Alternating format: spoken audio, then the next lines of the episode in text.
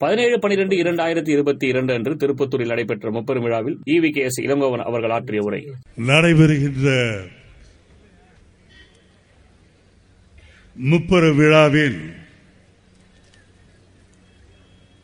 தலைமை பொறுப்பை ஏற்று மிகச்சிறப்பாக நடத்தி கொண்டிருக்கின்ற எழிலரசன் அவர்களே கலைவாணன் அவர்களே மரியாதைக்குரிய கவிஞர் கலிப்பூங்குன்றன் அவர்களே விழா நாயகனாக தமிழக மதச்சார்பற்ற சக்திகளுடைய தாளாளராக சுயமரியாதை வீரனாக பகுத்தறிவு மன்னனாக இங்கே வீற்றிருக்கின்ற தமிழர்களுடைய தலைவர் மரியாதைக்குரிய ஆசிரியர் அவர்களே. ஏறத்தாழ முப்பது ஆண்டு காலமாக நான் அமைச்சர் வேலு அவர்களை அறிவேன். முப்பது ஆண்டுகளுக்கு மேலாக. இத்தனை ஆண்டுகளிலும் அரசியலிலே எத்தனையோ ஏற்றங்கள் எத்தனையோ சரிவுகள் எத்தனையோ மாற்றங்கள் அத்தனையும் கண்டிருக்கின்றார் அவரும் கண்டிருக்கின்றார் நானும் கண்டிருக்கின்றேன். ஆனால் இன்றைக்கு கடைசி நிலை என்று சொல்லக்கூடாது. வயது ஆகிவிட்டது. பல நேரங்களிலே பல கோலங்களில் பயணங்கள் செய்தாலும் கூட இன்றைக்கு தமிழகத்திற்கு தேவையான ஒரு கோலம் என்னவென்று சொல்லலாம் மதச்சார்பற்ற சக்திகள் இங்கே வெற்றி பெற்றாக வேண்டும். ஏனென்றால் மத வெறியர்கள் இன்றைக்கு தமிழகத்தை எப்படியும் கையகப்படுத்தியே தீர வேண்டும் என்ற அந்த முழு வேகத்தோடு செயல்பட்டு கொண்டிருக்கின்றார். வேலு அவர்களை பொறுத்தவரையில் எந்த நிலையிலும் மாறாதவர். அமைதியாக பேசக்கூடியவர். ஆனால் செயல் வீரர் என்பது எனக்கு மிக நன்றாக தெரியும். காரணம் நாங்கள் இருவரும் சட்டமன்ற உறுப்பினராக அந்த காலத்திலேயே உட்கார்ந்திருந்தோம் ஆகவே அவரோடு இந்த நிகழ்ச்சியிலே நான் கலந்து கொள்வதிலே பெருமை அடைகின்றேன். சமீபத்தில் சென்னையையும் சில இடங்களையும் புயல் தாக்கியது மின்னல் வெட்டியது இடை முழங்கியது அத்தனையும் இரண்டு நாளாக ஓய்ந்தது என்று நினைத்தேன். ஆனால் மதிமுகவை சார்ந்த அருமை நண்பர் அவருடைய பேச்சை செந்திலதேவன் பேச்சை கேட்கும் போது திருப்பத்தூரில் இப்போதுதான் இடி முழக்கம் முடிந்திருக்கிறது என்று நினைக்கின்றேன். அவ்வளவு சிறப்பாக பேசினார். சிறப்பாக பேசினார் சிறந்த குரலிலே பேசினார் என்பதை விட சிறந்த கருத்துக்களை சொன்னார். அதே போல் என்னுடைய அருமை நண்பர் ஷானவாஸ் அவர்கள் சட்டமன்ற உறுப்பினர் அதிகம் நேரடியாக பழக்கமில்லை என்று சொன்னாலும் கூட தொலைக்காட்சிகளிலே அவர் கலந்து கொள்கின்ற கலந்துரையாடல் நிகழ்ச்சிகளை கண்டு ரசிப்பவன் என்பதோடு மட்டுமல்ல என்னுடைய அறிவை விருத்தி செய்யக்கூடிய அளவிற்கு அவருடைய பேச்சு இருக்கின்றது.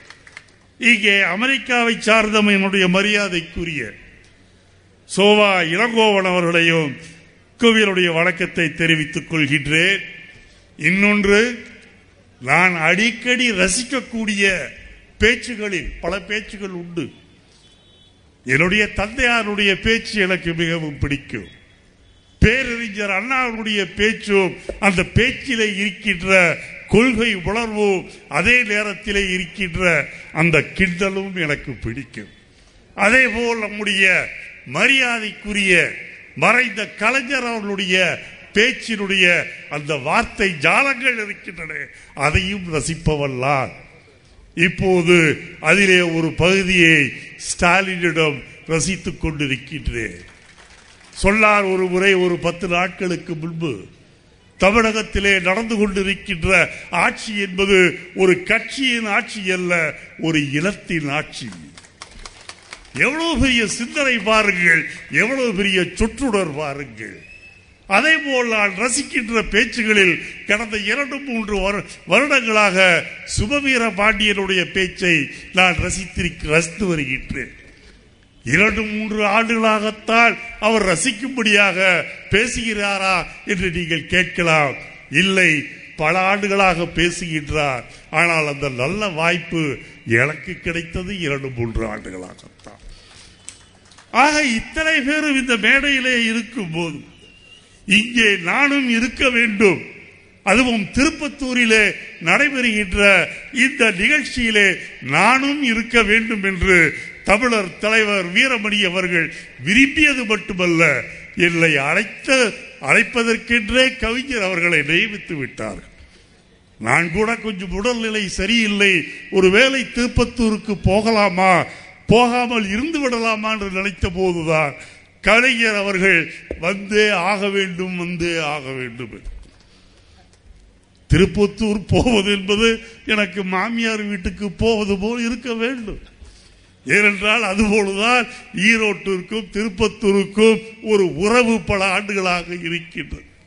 ஈரோட்டு ஆண்களை துணிந்து மனம் செய்யக்கூடிய துணிவு திருப்பத்தூர் பெண்களுக்கு இருக்கின்றது என்று சொன்னார் அந்த துணிவு மிக்க பெண்களை கட்டி காக்கக்கூடிய துணிவு ஈரோட்டு ஆண்களுக்கு இருந்தது என்று சொன்னால் அது மிகையாக இந்த ஊரை பொறுத்தவரையில் இந்த நிகழ்ச்சியிலே கலந்து கொள்வதிலே நான் மகிழ்ச்சி அடைகின்றேன். திருமணத்தின் போது இந்த இடம் புதிய பஸ் ஸ்டாண்டாக இருந்தது. இன்று இந்த இடம் பழைய பஸ் ஸ்டாண்டாக மாறிவிட்டது. எதற்கு சொல்கிறேன் என்றால் காலம் எவ்வளவு சீக்கிரமாக வேகமாக ஓடிக்கொண்டிருக்கிறது என்பதை நீங்கள் புரிந்து கொள்ள வேண்டும். ஆக இந்த காலத்தை விரயம் செய்தோம் என்றால் இந்த தமிழ் சமுதாயத்திற்கு நாம் செய்ய வேண்டிய கடமைகளை செய்ய முடியாமல் போய்விடும். இன்றைக்கு தமிழகத்திலே பெரியார் அவர்கள் உயிரோடு இல்லை ஆனால் இன்னும் வாழ்ந்து கொண்டிருக்கின்றார் தமிழகத்தில் என்று சொல்லார். அது நம்முடைய ஆசிரியர் அவர்கள் மூலமாக வாழ்ந்து கொண்டிருக்கின்றார். ஆசிரியர் அவர்களை நான் வாடும் பெரியாராக பார்க்கின்றேன். பெரியார் அவர்கள் எனக்கு உறவு முறை என்னுடைய தாத்தாவின் தம்பிதான் பெரியார். ஆனால் பெரியாரை பொறுத்து நான் நினைக்கும் போது அவரை என்னுடைய தாத்தா என்ற ஒரு சிறிய வட்டத்திற்குள் நான் அவரை வைத்துவிட வேண்டும் என்று நினைப்பவன் கிடையாது. இங்கே இருக்கின்ற உங்களுக்கெல்லாம் மனதிலே பெரியார் எவ்வளவு மிக பிரம்மாண்டமாக உயர்ந்து நிற்கின்றாரோ அதே போல்தான் என்னுடைய உள்ளத்திலும் பிரம்மாண்டமாக இருக்கின்றார்.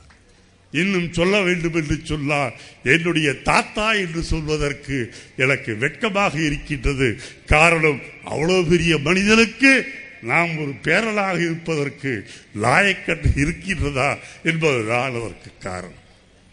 என்றது தமிழகம் காக்கப்பட வேண்டும் ஒரு நல்ல சூழ்நிலை. கலைஞர் வாரிசு அரசியல் நடத்தினார் என்று சொல்கின்றார்கள். இன்றைக்கு வாரிசு அரசியல் என்பது தேவைத்தால் பதவிக்காக மட்டுமல்ல வாரிசு அரசியல் கொள்கைகள் காப்பாற்றப்படுவதற்கு வாரிசு அரசு. இரண்டு மூன்று நாட்களுக்கு முன்பு ஸ்டாலின் அவர்களுடைய திருமகள் உதயநிதி ஸ்டாலின் அவர்கள் அமைச்சராக பதவியேற்றார். எனக்கு அவரோடு அதிக பழக்கம் கிடையாது. இல்லை என்னுடைய மகனுடைய வயதிற்கும் அவருக்கும் ஒரு இரண்டு மூன்று வருடங்கள் வித்தியாசம் இருந்தாலும் கூட அவரோடு அதிகம் பழகுவதற்கு எனக்கு வாய்ப்பு கிடையாது. ஆனால் கலைஞர் குடும்பத்திலே எல்லோரோடும் எனக்கு தொடர்பு உண்டு.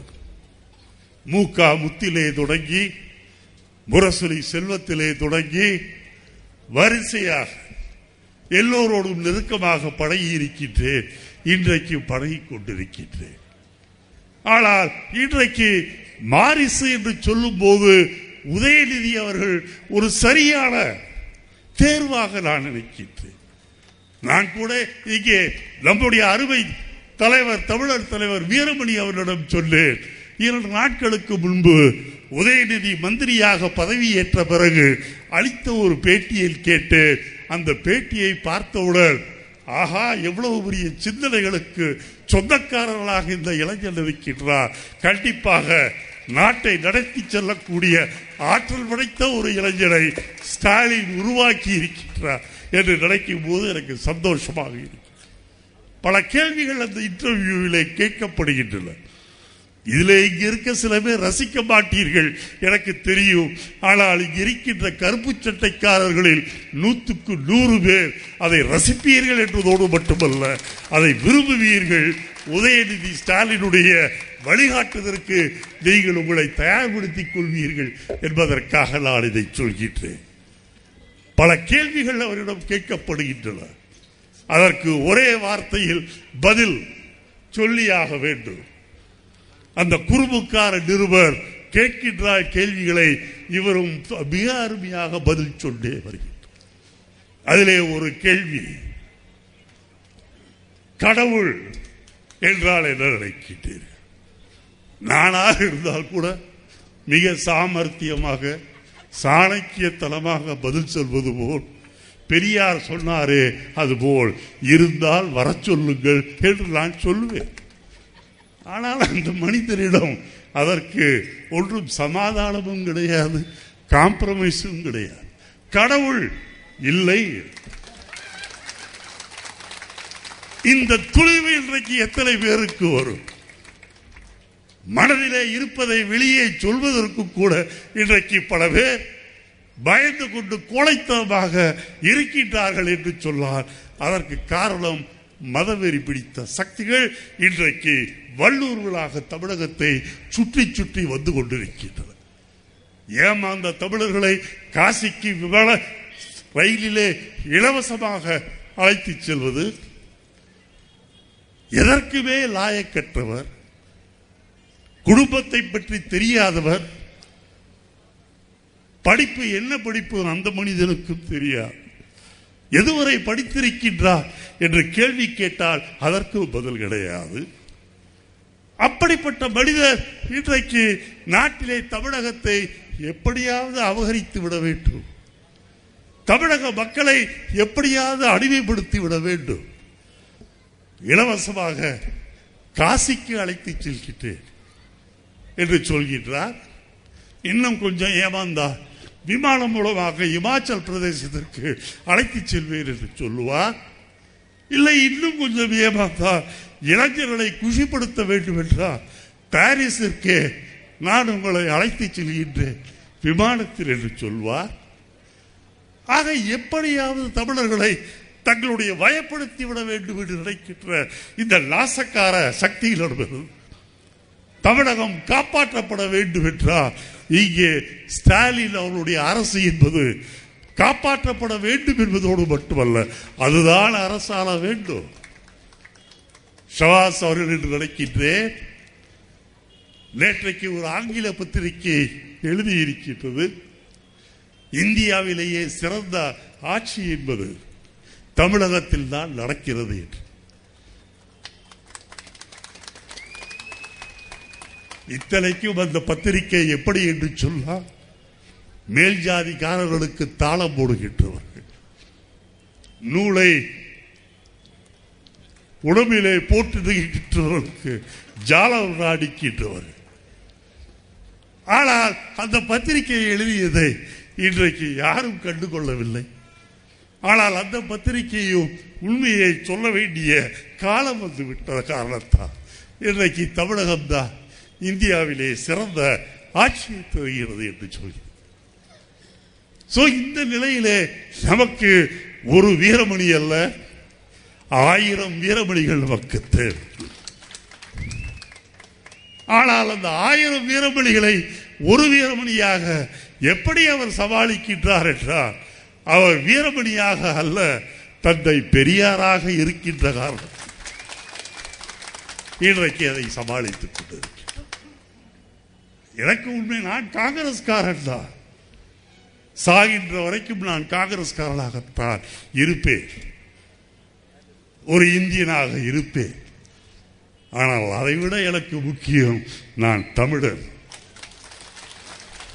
மத சார்பின்மை காப்பாற்றப்பட வேண்டும். சமூக நீதி இங்கே காப்பாற்றப்பட வேண்டும். என்பதிலே அக்கறை உள்ளவள் நான். அரசியலில் மீண்டும் உனக்கு மந்திரி பதவி தருகின்றேன் சமூக நீதியை பற்றி பேசாதே என்று யாராவது சொன்னார் உனக்கும் ஒரு கும்பிடு உன்னுடைய மந்திரி பதவிக்கும் கும்பிடு. ஆளை விடு. கடைசி நேரத்திலாவது கடைசி சில ஆண்டுகளிலாவது நான் கொஞ்சம் உள்ளத்திலே இருப்பதை பேசிவிட்டு மறைகின்றேன் என்றுதான் சொல்வேனே ஒழிய. எனக்கு இன்றைக்கு இந்த தைரியம் வந்திருக்கின்றது உள்ள உறுதியடைந்திருக்கிறது என்று சொல்லலாம். கடந்த இரண்டு மூன்று ஆண்டுகளாக தமிழர் தலைவர் அவர்களோடு கொஞ்சம் நெருக்கமாக பழகின்ற காரணத்தை பார்க்கும் போதெல்லாம் புத்தகங்களை தருவோம் புத்தகத்தை படிக்க வேண்டும் என்று தோன்றுகிறதோ இல்லையோ கண்டிப்பாக படித்தாக வேண்டும். ஏனென்றால் அடுத்த முறை போகும்போது இந்த புத்தகம் கொடுத்தேனே. அது எப்படி என்று கேட்டால் என்ன செய்வது? அவரிடம் கொஞ்சம் ஜாக்கிரதையாக இருக்கு. முன்பெல்லாம் கையை நீட்டுவார் நானும் கையை தருவேன். ஆனால் இப்போது கையை நீட்டினா அது நடந்து போகும்போது கையை நான் கையை தருவதில்லை. காரணம் என்னை இழுத்துக்கொண்டு ஓட ஆரம்பித்து விடுவேன் அவருக்கு இன்றைக்கும் இளமை ஊஞ்சல் ஆடுகிறது. ஆனால் எனக்கு என்ன செய்வது? எனக்கு உடல்நிலை சரியில்லை. அவரோடு என்னால் போட்டி போட முடியாது. உடலளவும் போட்டி போட முடியாது. சிந்தனை அளவும் போட்டி போட முடியாது. தியாகத்தாலும் போட்டி போட முடியாது. அவரை பார்த்து அவரை ரசித்து. பெரியாருடைய பேரன் என்ற அந்த முறை எனக்கு இருந்தாலும் கூட இவரோடு அவ்வளவு நெருங்கி பழகிட்டுற அந்த வாய்ப்பு எனக்கு பெரியார் அவர்களோடு நெருங்கி பழகின்ற வாய்ப்பாக அமையவில்லை. அவர் வாழ்ந்த காலத்தில் ஒரு முப்பது நாற்பது தடவை பார்த்திருப்பேன். அப்போது பெரிய பெரிய விவாதங்கள் கிடையாது. சாப்பிட்டாயா? சாப்பிட்டு ஏன் இன்றைக்கு பிரியாணி சாப்பிடுவேன்? என்று ஒரு தடவை கேட்டார். சேல் என்னுடைய மாமா ராஜு என்று இருந்தார். அவருடைய பையனுடைய பிறந்த நாள் விழாவில் பிரியா வைத்த வழி எனக்கு. அதனால் சாப்பிடவில்லை. சாப்பிடவில்லையா இல்லை சாப்பிட கூட என்று சொல்லார்கள் சாப்பிடக்கூடாது என்று சொல் நீ எவ்வளோ வேண்டுமோ அவ்வளோ வேண்டுமோ பிரியாணி சாப்பிடு. நான் அதற்கு தேவையான மாத்திரைகளை எப்போதும் பையில வைத்திருக்கேன். இது போன்ற சின்ன சின்ன விஷயங்கள். அவர் இறப்பதற்கு முன்பாக சென்னையிலே தாஜ்மஹால் பீடி சென்ற ஒரு இஸ்லாமிய குடும்பம். அந்த குடும்பத்திலே இருந்த பெரியவர்கள் ராஜாஜியினுடைய இன்னும் சொல்ல போலாம் ராஜாஜிக்கு குருசாமி தெருவிலே வீடு கட்டுவதற்கு நிலத்தை இலவசமாக கொடுத்தவர். அந்த குடும்பத்திலே வந்த என்னுடைய நண்பர் எப்படியாவது தந்தை பெரியாரோடு போட்டோ எடுத்துக்கொள்ள வேண்டும். என்று சொன்னபோது நான் அவரை அழைத்து கொண்டு போய் பெரியார் அவர்களிடம் புகைப்படம் எடுக்க வேண்டும் என்று சொல்ல எடுத்துக்கொள்ளுங்கள் என்றார்.